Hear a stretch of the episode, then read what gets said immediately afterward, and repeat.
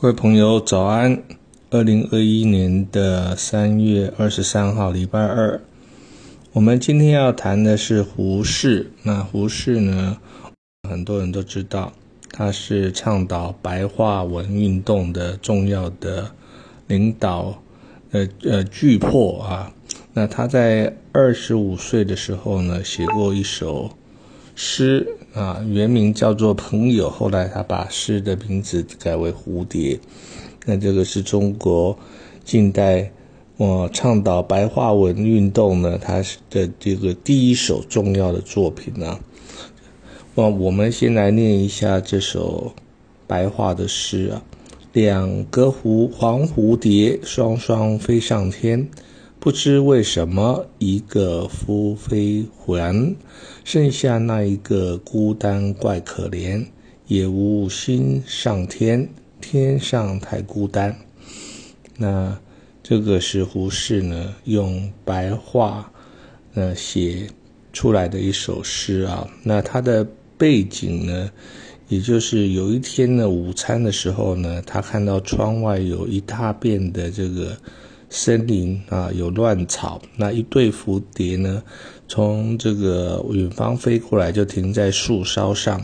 那一会儿呢，有一只呢，它就飞下下来啊。那另外一只呢，独自的在上边啊飞呀啊，最后呢飞走了啊。他就感到说，这个整个过程呢是有一点点寂寞跟难受。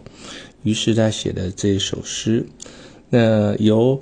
由于他看到的是蝴蝶的，呃，由合而分，由双而单啊，落单啊的整个这个客观的一个景物的一个变化，啊，他有感感到有一些些啊悸动啊，那他把这种啊分分合合的这种寂寞的情怀呢，写在这首诗里面。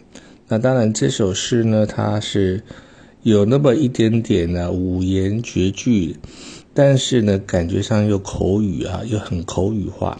他没有用典故，没有对仗，没有平仄，这个是有一点点啊，非常属于开开路先锋啊，很拍尔尼尔的做法。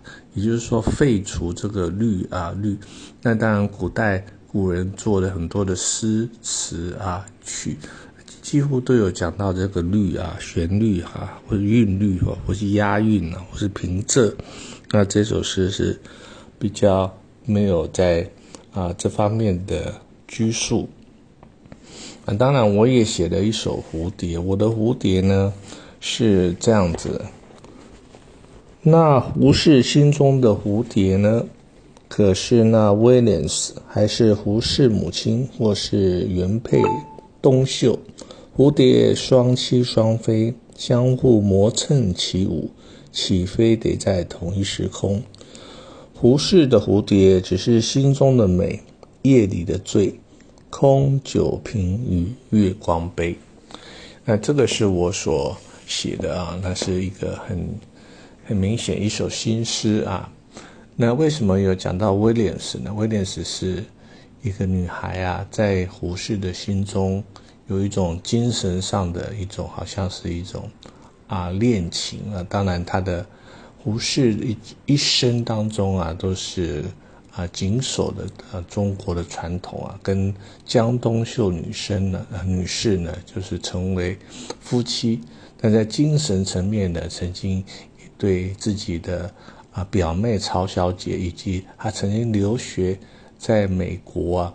那他的学校的教授威廉斯的女儿叫做 Edith，有一些啊书信的往来啊，那这个是无可厚非。作为一个啊文文采奕奕的这种大文豪呢，那他可能他的精神层面呢，总是会有许多的啊情感啊丰沛的情感。那我记得有一次呢。胡适要去参加这个好朋友蒋梦麟啊，蒋梦麟是当过北京大学的校长的，这大家可能记得他有写过很多的书，像《西草》这样。蒋梦麟呢大胡适五岁，但是蒋梦麟呢是有过至少三段的婚姻了。那第一段是媒妁之言了，第二段呢是朋友啊去世，他把老婆呢别人的老婆娶过来啊，那当第二任老婆。那第三任呢也是一个交际花啊，那那这个叫徐啊贤乐啊女士。那在娶第三任的时候，因为是一个交际花，大家都朋友都反对啊，说不要啊。但是胡适就很挺这个啊蒋梦麟，老婆说：“哎，你不准去参加他的婚礼。”但胡适说好，但是偷偷的呢就爬了窗户啊出去啊，那为了去参加这个老朋友的第第第三次婚礼啊，参加蒋梦麟的婚礼。所以感觉上呢，胡适，呃。也许他的心中是澎湃的、活泼的啊，跃跃欲试，但是碍于这种传统呢，他还是希望做一个啊江东秀啊心目中的一个完美的男人。当然，人所走过的一切一切呢，都还是走过必留下痕迹啊。那这些很有才华、文学气息的一些啊大文豪呢，总是会留下很多。意识啊，很要有趣的事情。